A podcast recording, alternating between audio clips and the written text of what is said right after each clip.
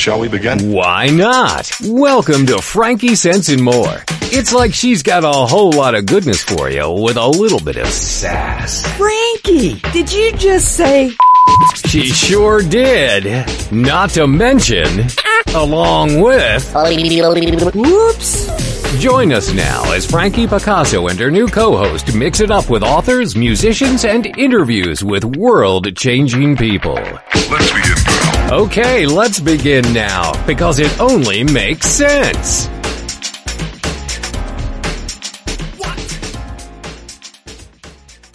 So excited about today's show, and just to let you know, in the latter part of the hour, Mr. Brent Marchand, the resident movie critic for TGRN, will be here with me talking about The Land of Steady Habits, The Wife, Crazy Rich Asians, if you haven't seen it, and Fahrenheit 11/9. And now for the guest we've all been waiting for. She is one of my favorite people on the planet. Her reputation precedes her. She's an internationally acclaimed author, animal communicator, and teacher. Please welcome Marta Williams. Before I let her talk, though, I want to tell you that some people think that animal communication sits right there in the middle of woo-woo. But let me tell you, Marta has her roots in science, firmly based in science. She has a master's degree in biology. She's worked for many years as an environmental scientist. She has written extensively for animal-related journals, and she has published 4 popular books on animal communication. I have all of them: Learning Their Language, Ask Your Animal, Beyond Words, and My Animal, My Self. Marta regularly travels throughout the U.S. and internationally to teach people how to communicate intuitively with their animals and nature. Yeah, nature. She also teaches online and offers a master's program for teaching people to become professionals. She lives on a farm. That's where she is right now in Northern California, and she provides private consultations for animals and their people. Now, I happen to know that she has a week-long intensive coming up in November, so it's something that you all can look forward to, especially if you love what you've been hearing from us. So welcome, Marta. So good to see you again. Thank you, Frankie. And thank you so much for having me as a guest on your program. I cannot believe it's really nice that you do this. Yeah, I can't believe that, wow, that it's been this long to get you on the show. It blows my mind. Better late than never. Yeah. So, I know you wanted me to kind of explain to people, because there might be all different levels of understanding of this in your listening audience. So I can just talk about some of the basics first, if you'd like. Yeah, that'd be great. You know, a lot of people have animals and they think, oh, you know, gee, I wish my dog could tell me what he wanted, or my cat could tell me. And I can just tell you from personal experience, having taken some classes with Marta, that it's not as difficult as you think.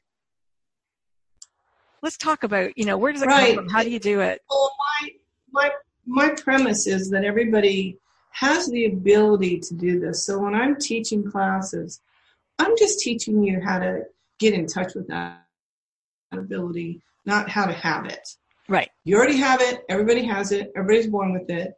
And in most cultures in the world, what happens is we're encouraged to think of it as fiction, silly, fantasy, can't happen, not real. So by the time we're adults, we just don't go there. Although people who are animal owners go, you know, I know my animals understand me. I know they are as intelligent as I am. I just can't hear what they're saying. Mm-hmm. So most animal people get it. People who aren't animal people may never get it. And people who are really kind of stodgy scientists, or really like Randy the magician type, you know, everything is, all magic is untrue, you know, are never going to get it. But people who have an open mind will be able to learn it fairly easily.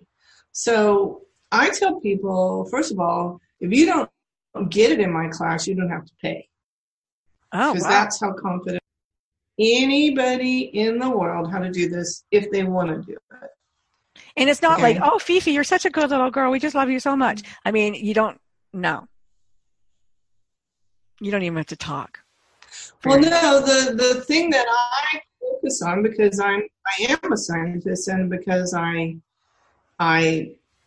I had to prove to myself that it was real before I really jumped on this bandwagon. Because, I mean, I jumped all 4 feet into this field, you know. But before I did that, I needed to look at, is it real and how can you prove it? And so what I did was I did verifiable exercises with the animals, asking them things that there's no way that I could have known. Like, what does your vet look like, and who's your best friend, and what does it look like where you go for a walk, and what does it look like where you live, and what's your favorite thing to do? I mean, things like that. Yeah. How did you meet your person? What was happening to you before you met the person? These kinds of questions, you really can't make up the answer. You can't have a lucky guess on those guys, you know? And so when you get those correct, 80 to 100%, you know, you're not always going to be 100, but if you get 80 to 100%, then you know that you are doing well. Now, that's typically what my students in my master program do. They do 90 to 100% accurate for every single case. Yeah. And I make them do 60 case studies supervised before they go off and practice. And one of the people who's also a scientist who's in this field, Rupert Sheldrake, who wrote the book Dogs That Know When Their Owners Are Coming Home. Oh, yeah. He said that if you get 25% accurate, it's more than chance.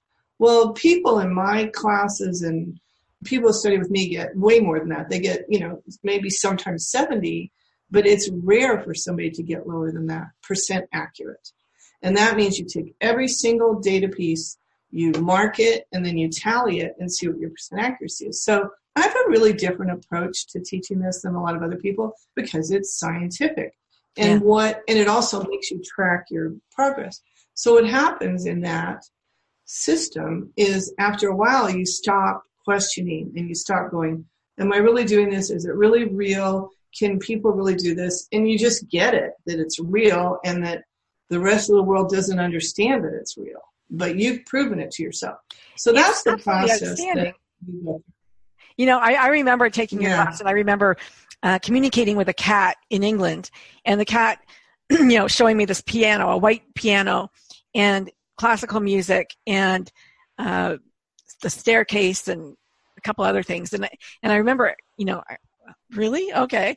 And I communicated it back, excuse me, to the owner of the cat, and she goes, oh yeah, I play classical music every night on the piano.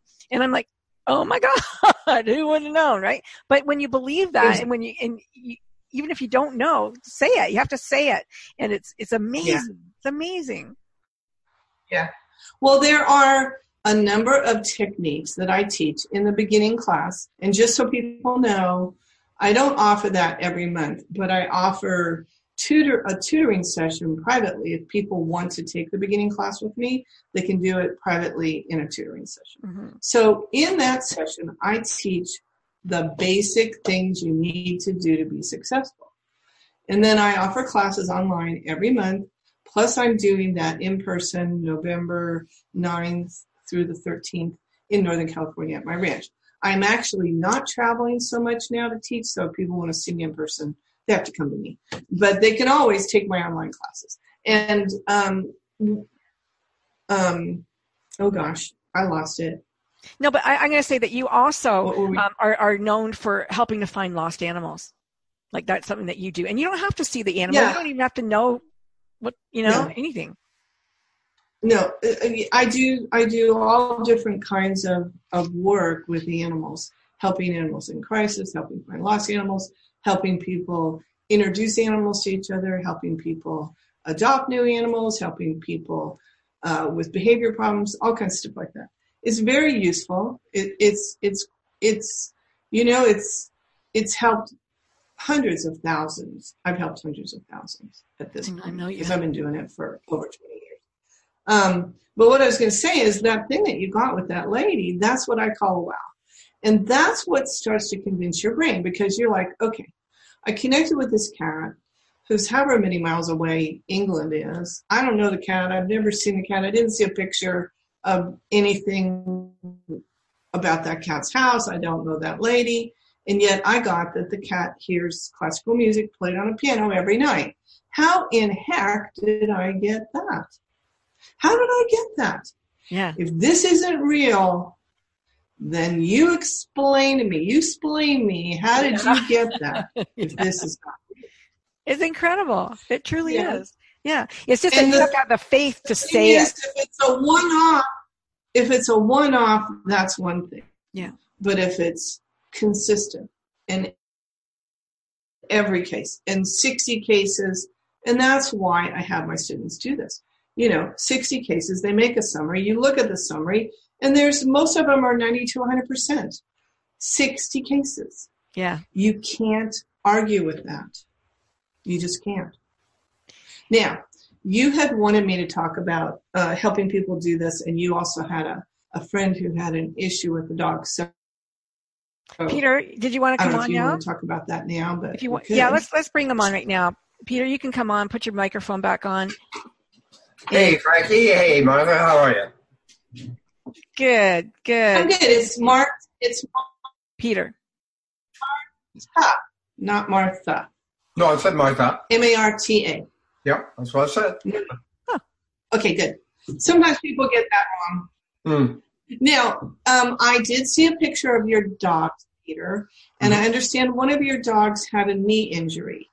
And which one is that of the ones you sent me? Because they're both black, so which dog is the one that has a knee? Molly. Is it the longer? Both of my dogs are rescued dogs. Molly is 9 years of age. She's border collie. Is Molly the one with the ears that go out, or the smaller one? Yeah. Yeah. Okay. That's right. The one with the ears. Does she have the longer hair, or shorter? Longer hair. Okay. Yeah. And we were swimming. Okay. No, don't. Now, hold on. Don't say anything. Don't say anything. Hold on one second, Peter. Yep. I just want to find out, you don't need to tell me anything more about personality, okay? But I would like to know, right now, what are you doing for her? What are the vets suggesting? What's going on for her knee injury? Okay. Right now, she is taking some painkillers that were ordered by the vet. On Thursday of this week, this being Tuesday, she's getting x-rays. And the x-rays are going to determine whether she is a candidate for surgery for her knee. Okay. Now, this is what I tell everybody, because this is what I do. Have you looked for a holistic vet to get a consultation with? No, I have not. I have a vet in your area. The area that I live in that I'm pretty happy with, so obviously I went there, but I haven't gone beyond that.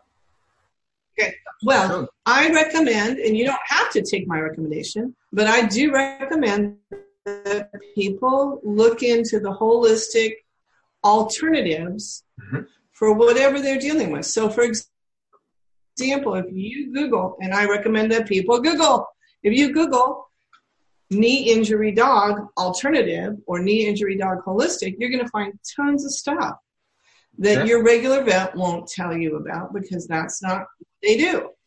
But the holistic vets do that. So I would say look into that, look into diet, organic, real food diet, the whole 9 yards. And you can find a holistic vet who can help you with that. And it's the American Holistic Veterinary Medical Association website. It's their initials, AHVMA.org.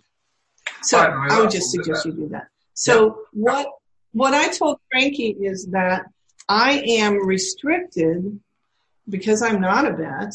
I can't look at how she's feeling physically. But we can all look at how she's feeling emotionally. Now, if you can move your camera, if it's not too hard to just move your camera so that the viewers could take a look at her, that could be helpful.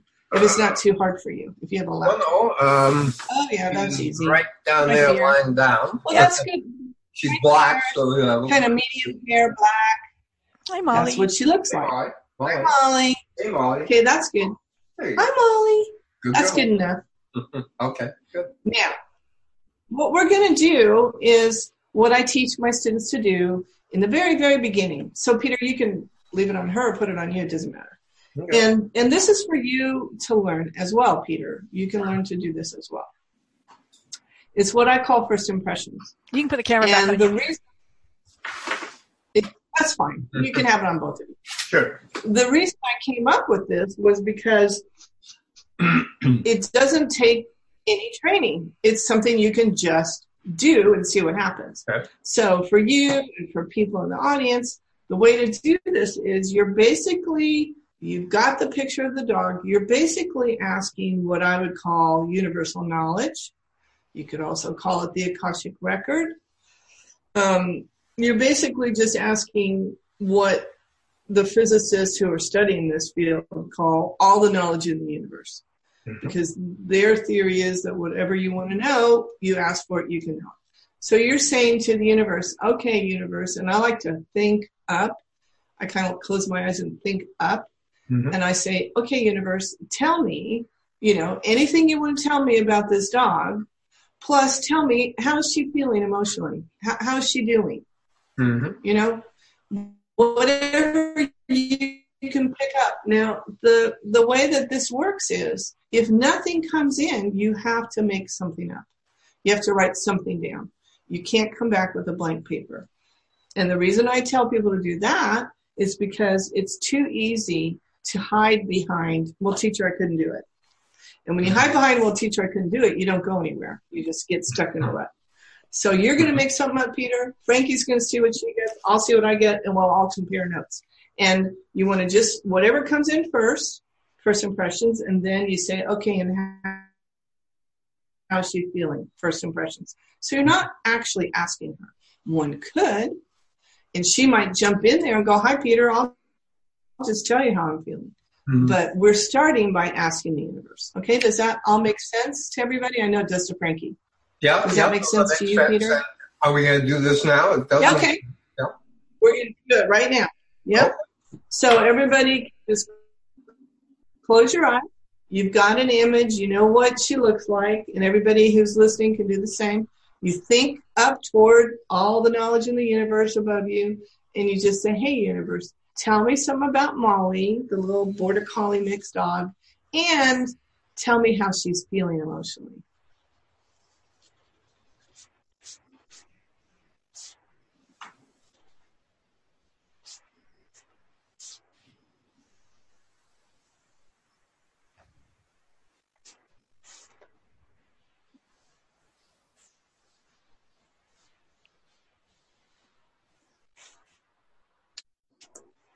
Marta, I'm getting a sense that Molly is feeling pretty well, but I don't know whether that's coming from the universe or because I already had that sense.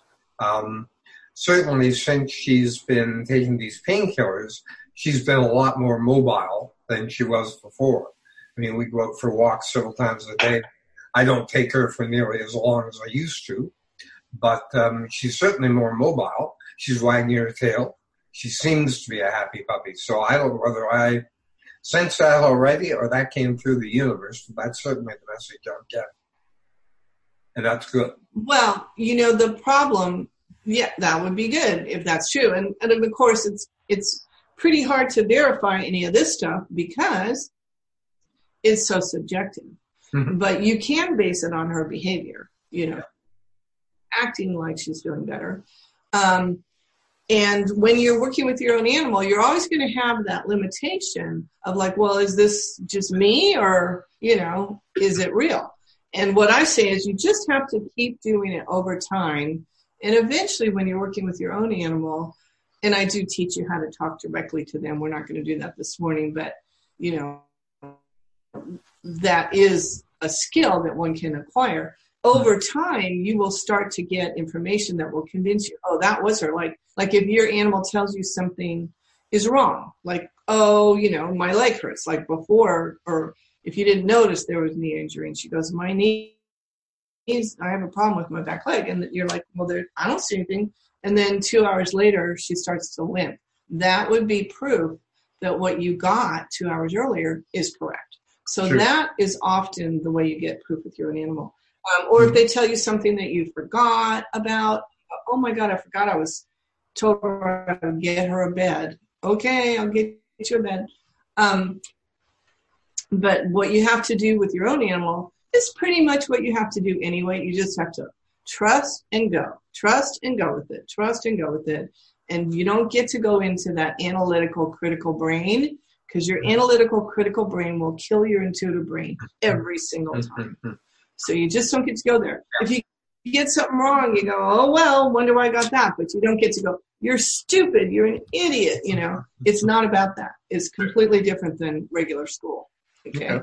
So Frankie, what did you get? What did you get about? I got that she was a little worried about Peter worrying him with her injury. She doesn't like to bother him. And I got that sense that she was feeling a little sad about that.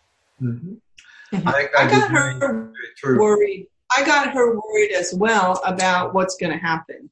And I got that she really doesn't want to keep going to the vet. She's like, I'm good, you know. And she was worried about what's going to happen to her. Now, there is a whole other area of treatment that you could explore with a holistic vet, which would be laser treatment and acupuncture and even chiropractic. So there's a lot of other things that you might want to look at with regard to this problem. Just like with anything that's going on for you personally.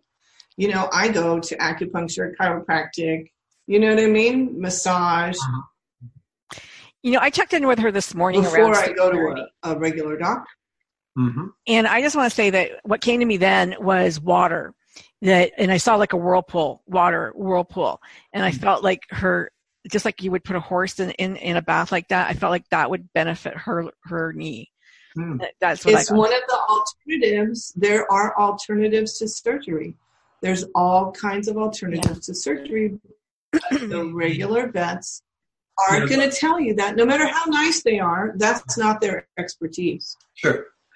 Frankie, the water piece may come from we were swimming, and somehow this is where that happened. I don't know whether it was in the water or whether she was climbing out and hurt herself. But I just got this relief, water, and relief feeling. For that. Right. That's what it would be exercise without pressure. Yeah. And you want to look at alternatives to what are the medicines they're giving, because holistic vets tend not to give medicines. They do herbs and other supplements. And hydrotherapy is one of the alternatives to doing ACL surgery. So there's tons of information if you want to research it. It's interesting. It's a phenomenal field. And, you know, I often know that, you know, Bob will come to me and he'll just look at me and I go, and it's like water. I go, oh, your bowl's empty? Oh, okay. And you go and his bowl is empty. Or I'll go, Philip Wago's bowl, his bowl's empty. And they go, how do you know that? I said, he just told me. Yeah, well, Molly is even more demonstrative than that. If her water dish empties, she'll grab it in her mouth, walk it, and put it just in case you figure it out. Yeah. Marta, let me ask you this. Should I continue with the x-rays that are booked by my vet for Thursday? Well, I can't tell you what to do because I'm not a vet. However, if you find a holistic vet, you could call them and you could put off the x-rays and go to the holistic vet and see what they have to say.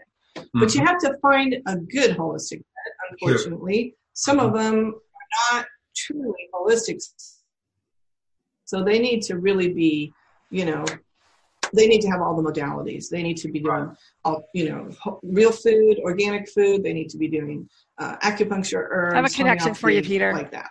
Well, yeah, I interviewed one. Oh, okay.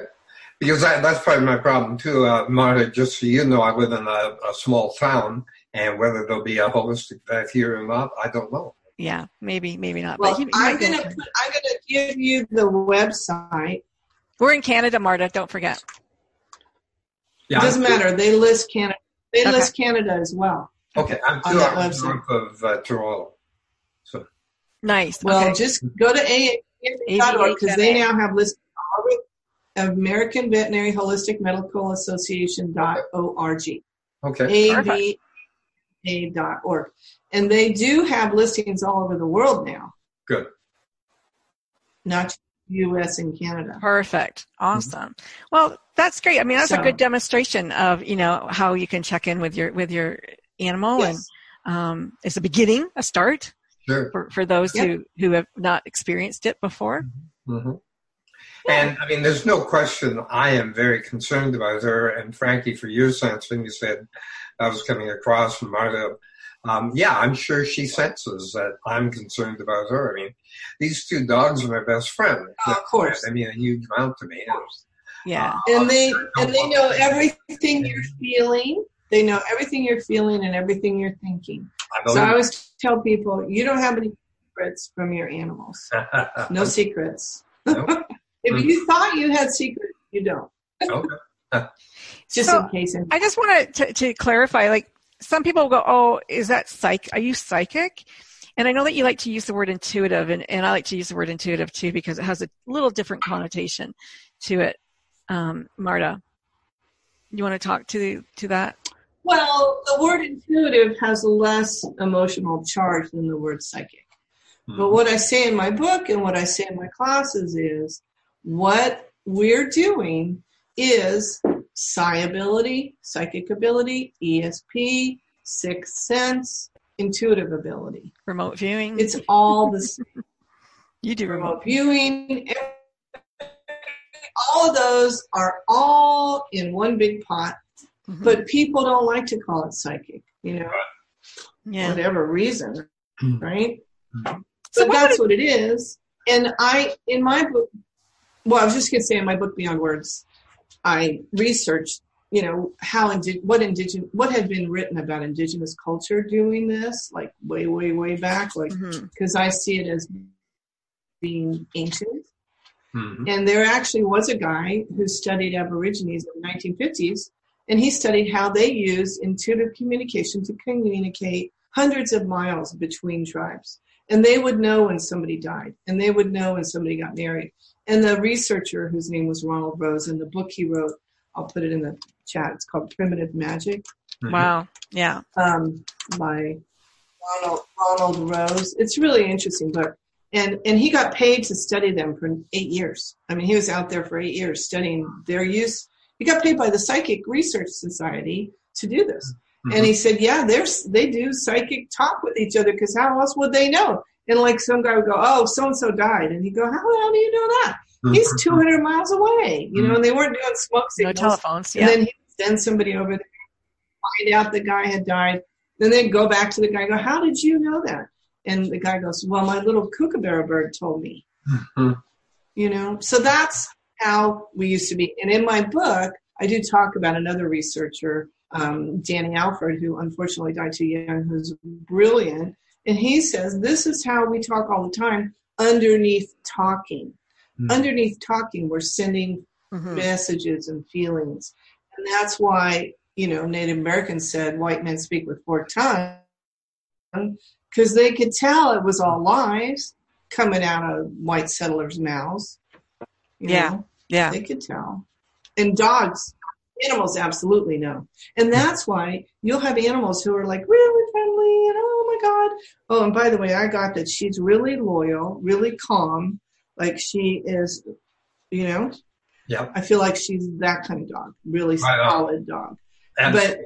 But when you have a dog that's really friendly to everybody, and all of a sudden this guy comes in the room and the dog starts freaking out, that's when you need to watch out because that dog knows something that you can't see. Hmm. Okay.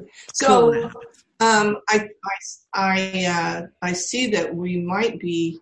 No, we're good. We're good. With our time now? We're not. We're not. We still have a few minutes. I did want to talk to you, Marta, though, about the masters. Like, what does it take to get the masters from you? What would that look like for somebody who was interested in doing that? Okay.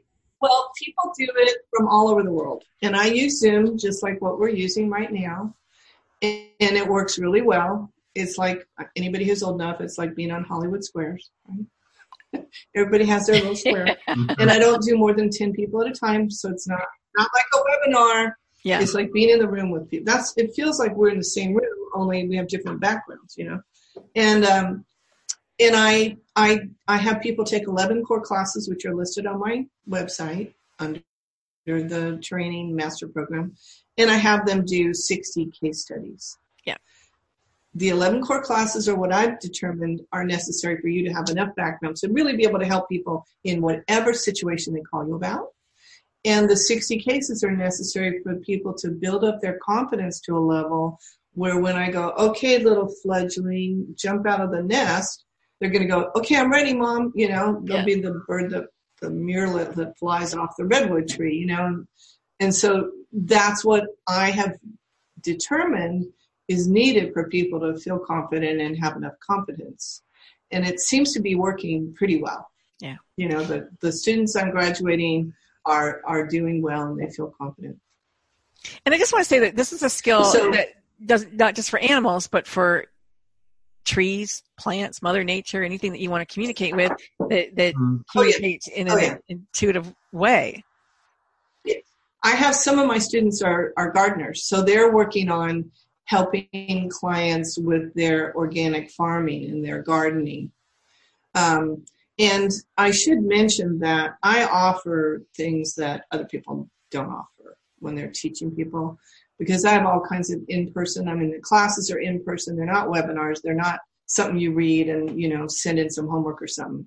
It's all interaction, interpersonal, up close. You get to talk to me and ask questions. Plus, 2 times a month, I have a private meeting with people by Zoom, and they can review their cases and ask their questions and talk about what's holding them back. So nobody else offers that. Yeah. No other teacher phenomenal. Offers that. Cool. They just don't. You don't get that. You don't get that personal, you know, help. But that's what you need to be able to do it. So it's a unique program. Yeah, it is. And I just want to tell people, like, if you're listening to this, and you might have heard me talk about the fifth dimension a few times on this show, but this is really, you know, where you're learning to communicate from the heart instead of the mind. And this is you actually changing your own physiology as you move towards, you know, going from third dimension through to the fifth. And this is what life will be like. And you're helping to change the world by doing things like this. You really are. I think it's phenomenal. Marta, you know, you're... Well, 2 things. 1... I would say you're also looking at your gut. You're also looking at your gut. Your gut is called your second brain. When people get intuition, they go, well, I have this hunch, this gut feeling. Well, it's not just about heart. It's also about gut.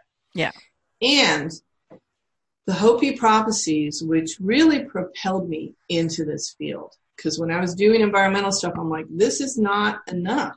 What needs to happen on this planet if we're going to save it? And what I kept getting was people have to change their consciousness. Yeah. And I said, well, how do you do that? You know, and this is what I came up with. And it's been phenomenal at changing people's consciousness. Because once you get it, that everything, trees, butterflies, worms, you name it, has consciousness. Yeah. That's phenomenal. Then your whole thing shifts. And what the Hopi say is, if we take the Hopi high road, we're going to get to paradise without a whole lot of bad stuff happening. But if we don't, you know, we're going to go the low road. That's not going to be fun. So I'm like, okay, then let's find the way to take the Hopi high road. Yeah, I like that, Hopi high road. Here, you know, things are happening, but, you know, using magic, I'm going to say that, we might be able to ameliorate some of it. And we might be able to transition into some other kind of world. Obviously, this world is not working, you know. The way we're running this world is not working. Let's tell folks how they can reach you. I'm sure I've got a lot of people out there now who want to become animal communicators. Well, even if they just want to learn a little bit, they don't have to take the program. Yeah. They can just learn the basics. Yeah. How to talk to their own animals and Bob's your own. Yeah, so I have a website. It's my name, martawilliams.com. Perfect. And that's MARTA Williams.com. Thank you so much. Big virtual hugs to you for coming on today. Marta, thank you. Peter, thank you. You're so welcome. Thank you, Frankie. Thank you, Frankie. Hi, Molly. See you later.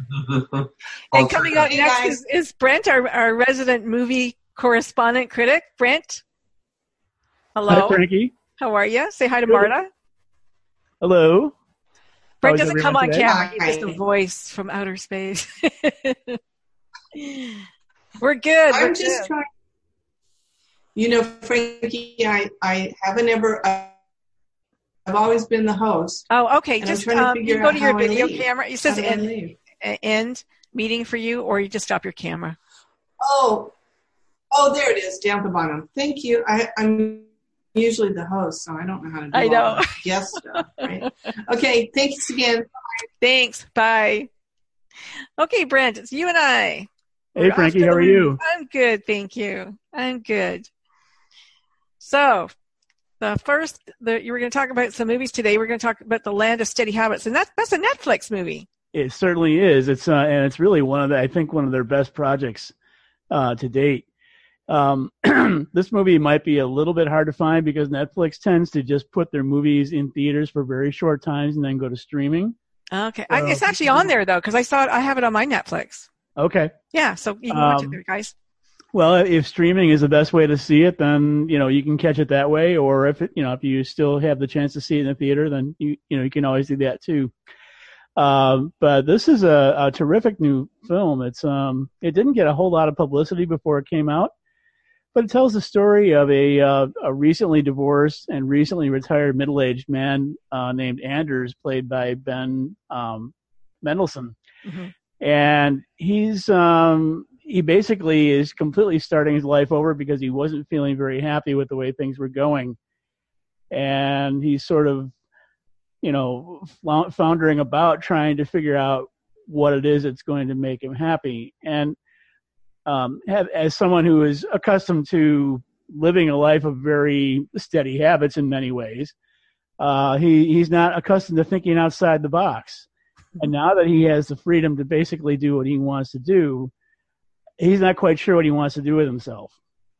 Unfortunately, he ends up getting himself into some rather precarious situations in which he makes some bad decisions and doesn't really think things through in terms of the consequences of what's going to happen.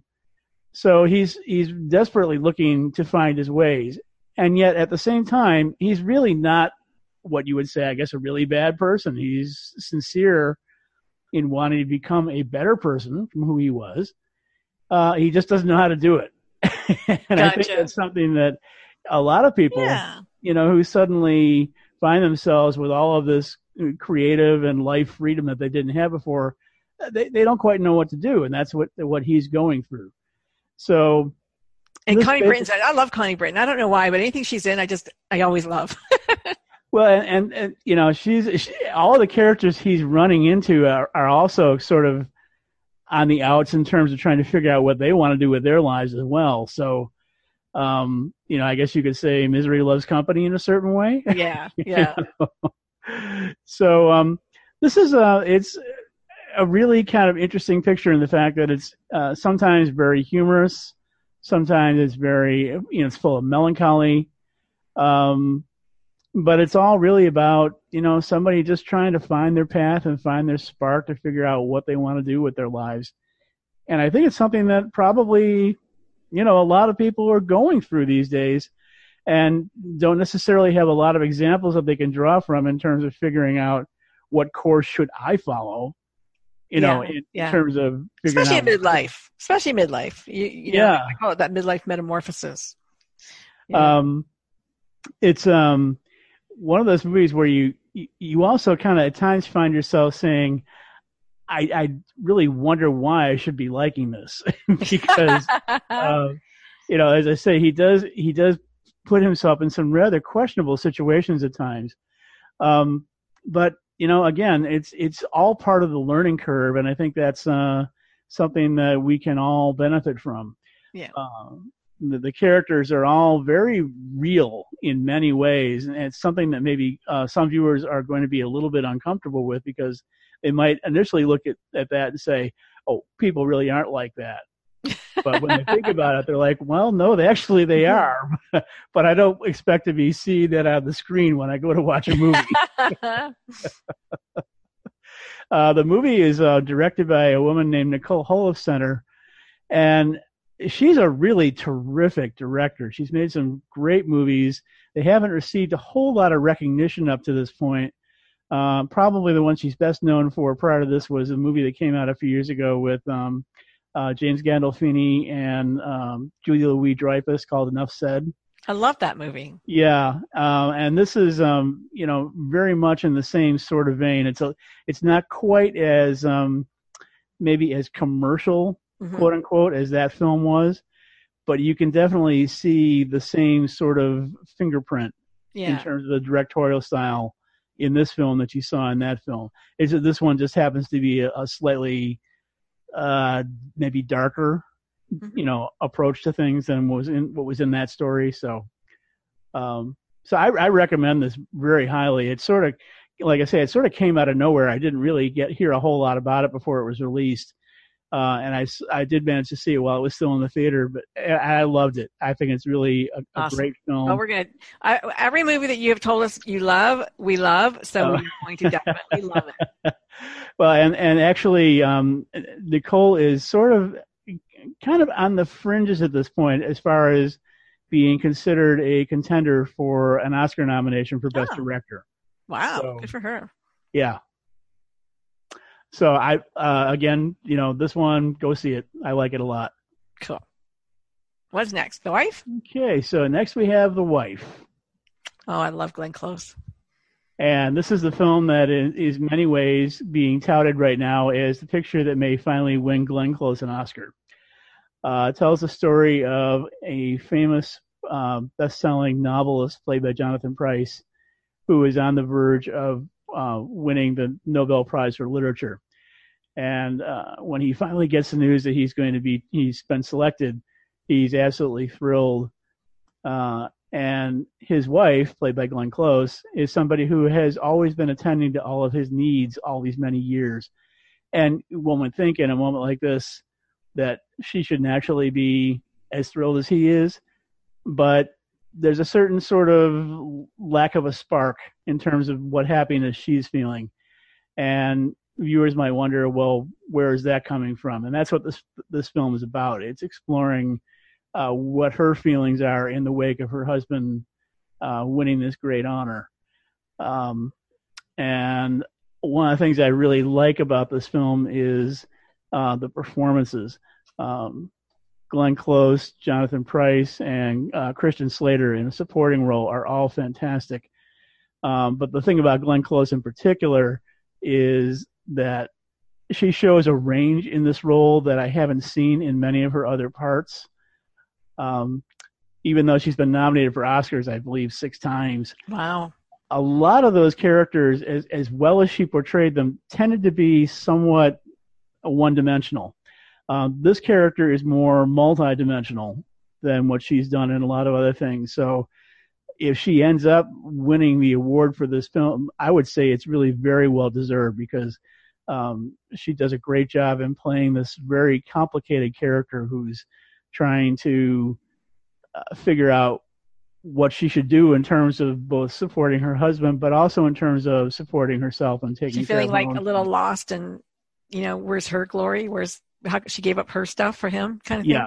Yeah. There are some flashbacks in the film where you see that she too was an aspiring writer at one mm-hmm. point, but mm-hmm. ended up backing off from it because she was told by another author in the 1950s when she was in college that women don't cut it as writers. Oh, jeez. Yeah. Yeah. Women are given all sorts of silly messages. Exactly. So, the movie is a little bit on the predictable side. It's kind of easy to figure out where it's going fairly early on. So that's one of the things that I didn't like about it. Mm-hmm, mm-hmm. But it's made up for by the performances because, as I say, this was probably some of the best work she's done. And it's really some of the best work that her 2 co-stars have done as well. I don't know that they're going to get the same recognition that she does, but certainly they deserve it because they really provide a good supporting cast of characters for her to work with this time. Mm-hmm. Awesome. Yeah. So next we have Crazy Rich Asians. Now I want to just say something about this film. I dragged my husband to it last week or 2 weeks ago, and he didn't want to go see it because of the name. He goes, "Who wants to see Crazy? That looks stupid. I don't like it." He loved it. Loved the film. It's a great film. It's fun. It really is. It's a very delightful little charmer, that is, it's kind of formula, but yeah. It's very funny and it's very warm. It's very touching. And it's also nice to see a cinematic constituency represented on screen, mm-hmm. That typically doesn't get a whole lot of attention. Mm-hmm. But the film is really, quite enjoyable. It's been out for a little while, but it's made a lot of money. I mean, it's been very popular with audiences and very popular with critics. So it's something that a lot of times you don't see that combination come up, in a lot of films that aren't necessarily, your typical summer blockbusters or things like that. And it's kind of lush in the way that a Bollywood film is, but it's not Bollywood at all. Exactly. Yeah. Yeah. Now, some people might say that they're dealing in some stereotypes here, which is true to a certain extent. But it's not the kind of thing that really the characters themselves seem to be especially bothered with. So if they're not going to be bothered with it, well, then why should viewers be bothered with it either? So. Well, I think Rotten Tomatoes gave it like a 98 or something, and I'm like, wow, like that's impressive. Yeah. Yeah, and it is a good romp. It's lots of fun, and you come out feeling good, and that's important. So, so this was $45. I'm not sure how much longer this is going to be in theaters. So if viewers haven't seen it yet, I'd say go see it soon. It's probably not going to be around a whole lot longer, but it is good seeing it on the big screen because there are a lot of very colorful images. There's a lot of beautiful venues in the film. Mm-hmm. There are some really lavish shots of food in the movie. Yeah.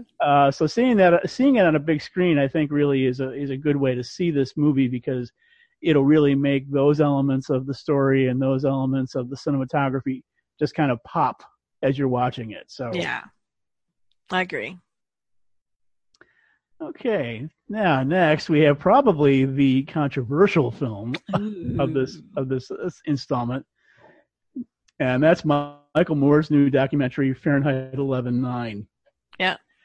Now, Michael Moore is always sort of a lightning rod whenever he releases something because he's very opinionated, and he's rather pointed usually in making the case that he's making with his film. This one is very interesting in the fact that it's different from many of his other movies. The thing that really kind of sets this one apart is in his previous films, with Moore being kind of, the diehard liberal, excuse me, it's always been a case of, the right is bad and the Republicans are bad and so forth. This time, he's, he continues that storyline, but he's also saying, in terms of where we've gotten ourselves, there's plenty of blame to go around. Yeah, and he kind of an equal opportunity distributor in this movie. Exactly, and yeah. I mean, I think that's one of the things that may shock a lot of viewers when they go see it. Saying even his beloved Obama, he hits on. Yeah, I mean, some people might say he's taking on his own people this time, and he says he's not. When you start with the principal question at the beginning of the film, where with the election of Trump, he says people might ask, "How did this happen?" You get to see how the opposition in many ways kind of paved the way to make it happen. And, I see this as a film that's kind of going to be sort of equal opportunity offensive to a lot of viewers. Yeah. But, I think it's in many ways kind of cutting edge in the fact that it's making a statement saying the problem is not Republican or Democrat, left or right. The problem is the system itself. Yeah. And that's what needs to change. And they have to get rid of that electoral college. They have to do that. Yes. Yeah. You know, like that's like number one. Let's get rid of that. Well, and I love Michael Moore because he's like the truth teller. He's that, you know, barometer for all of us, you know, that morality lightning rod almost. And he's not afraid to tell it like it is. Well, the one thing though, I think that, you know, it might hurt the film a little bit, might hurt him a little bit, is the idea that a lot of people still, I think, are very clinging to their ideologies. Mm-hmm. You know, like, well, I'm sorry, but I'm a Democrat and I always think the right is wrong, or I'm a Republican and I always think the left is wrong. And he's saying, you've got to get past that, you know, tunnel vision idea. Yeah, people and look at it and say, the whole thing is wrong. That's what's got to be fixed. Yeah, yeah. So it could very well be that this is a message that might be a little bit ahead of its time, but I think it's also significant in the fact that it seems to have broken ground, and finally, you know, you're finally seeing a movie that comes along and actually says this straight out, saying, you know, it's the whole thing that's broken. Yeah, and like you said, it's not, you know, it's not a whole film of Trump bashing. It's maybe 12 minutes of Trump bashing. Well, yeah. And, you know, he does, you know, people might also look at it and say, well, if the whole system is broken, then how do we fix it? Well, he offers some solutions in the film.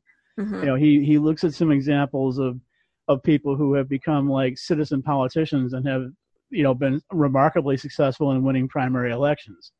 You have people who have organized initiatives to combat some of the problems, like the school kids who were the survivors of the Parkland school shooting in Florida, and the rallies that they've done to help get people on board amongst their own peer group nationwide in big, big numbers, you know, to protest the gun violence. The successful resolution of the West Virginia statewide teacher strike, where the teachers were notoriously underpaid, and they basically presented a unified front where they went out and said, we're not going to keep doing this. You need to start paying us more for what we're doing. And not only did they get what they wanted, but they inspired teachers in other states to start doing the same thing, and they started getting what they wanted as well. So it's not the kind of thing where you come away from this saying it's completely hopeless. There is hope for it. But what it does require is for people to kind of get up off their behinds and start, you know, saying we can't rely on these people to fix things for us anymore, because they're just not. They're part of a system that's self-serving and greedy, and we just can't rely on them. You know, we want to do it. We've got to do it ourselves. Right. So the only thing I was really a little disappointed with the film is that it is a little bit unfocused at times. He brings in an awful lot of things, and I could see where he really wanted to get a lot of things off of his chest. And it's good that they're all pointed out, but they don't always mesh quite as well as maybe some of his other films have done. So that's one thing that I think viewers need to bear in mind, that it's the kind of movie where you're going to have to maybe look for the nuggets of inspiration that come out of this, and you do need, I would say, to, you know, keep an open mind, because as I say, a lot of people jealously sort of hang on to their ideologies, and if they really want to get the point of what he's trying to say, they'll need to let go of that. Yeah. So. Yeah. You know what? I mean, I don't think you're wasting your time having a gander, for sure. Yeah. You know, it's good to have it to sort of let new ideas come into your head, and so they can start to, you know, have a different perspective on what's happening. Exactly. And lastly, we have a movie that is not playing very widely, but if you're in a city that is featuring a film festival, particularly a gay film festival, there's the film Mapplethorpe, which is a film biography of the famous erotic art photographer Robert Mapplethorpe, that explores his rise to fame and his fall from grace in many ways. And it's interesting to see how he ended up developing a following, given the fact that he was in many ways really quite out there in terms of his vision and his aesthetic at a time when things were not quite as open-minded as they are now. This film stars Matt Smith, who's probably best known from Doctor Who fame, in portraying the photographer, and he gives a phenomenal performance. He's just, you completely forget that he was ever Doctor Who while you're watching. Of course, you'd never see Doctor Who doing a lot of things that Robert Mapplethorpe was doing too. So, yeah that's funny. But it's a very capably told story that's got a lot of nuance in it, which is kind of interesting given the fact that the story is as explicit as it is. It's one of the things that I should caution potential viewers about is the fact that this is a very explicit film sexually. So if you're a sensitive viewer, don't go see it. You'll be offended. It does supposedly have a distributor, but it hasn't made it into the general cinema screening schedule yet. So yeah, and it probably won't. Yeah, it might not. I mean, it may be one of those things that goes, direct to DVD or something like that. But right now, it is making the film festival circuit. If you do want to see something that's kind of different, provocative, and titillating, it's interesting. Yeah, it's very interesting. It's just not for every viewer. No. Yeah.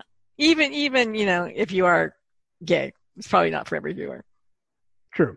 Well, and the thing is, Mapplethorpe, he did other kinds of photography as well. He was very known. He was known for doing beautiful photography of florals, and he also photographed celebrities. And I mean, as the movie shows, he even did weddings. Oh wow! If it paid right, he was willing to do just about anything. But he's obviously best known for his very creative and at times disturbing, erotic gay male art. So do you think that that's something that collectors items in many homes? For like, is this something that, let's say, in a gay couple's home, is there a Mapplethorpe? Yeah. Yeah, and I'm sure that original Mapplethorpes are probably going for like an incredibly, very pretty penny. Yeah. I think there's probably been a fair number of reproductions that you would probably, those will be what you would more likely see probably in someone's home than anything else, but because the originals are probably just out of above my pay scale. I know that. Yeah. So. Oh, that's funny. Okay, Brent, I'm going to ask you to stop sharing your screen because I can't see what time I've got. Okay. Thank you. Awesome. Well, thanks so much for bringing these movies to our attention. I love it. And well, there'll be quite a bit more coming next month because we're really gearing up for award season right now. So there's a lot of new releases that are going to be coming out starting just like within the next week or two. And also, I'm looking forward to A Star Is Born. I think Lady Gaga probably did a really good, credible job in that movie. Yeah, that one's getting a lot of buzz, and also the Neil Armstrong biopic, First Man, that's getting a lot of buzz. And also next month is the Chicago Film Festival, so that's my annual, movie binging for a couple of weeks. So there'll be a lot coming out of that as well. That's incredible. Okay, well, we will look forward to next month at the movies with you. And I want to thank Marta Williams again for being my wonderful guest today. And if you, have an animal that you want to communicate with and aren't sure how to do it, go check her out at martawilliams.com, www.martawilliams.com on the internet. And you can learn, just a little bit, or you can go all the way and get your master's and learn a whole lot. And Peter, good luck with Molly. And everybody, will see you next week. Take care. Bye.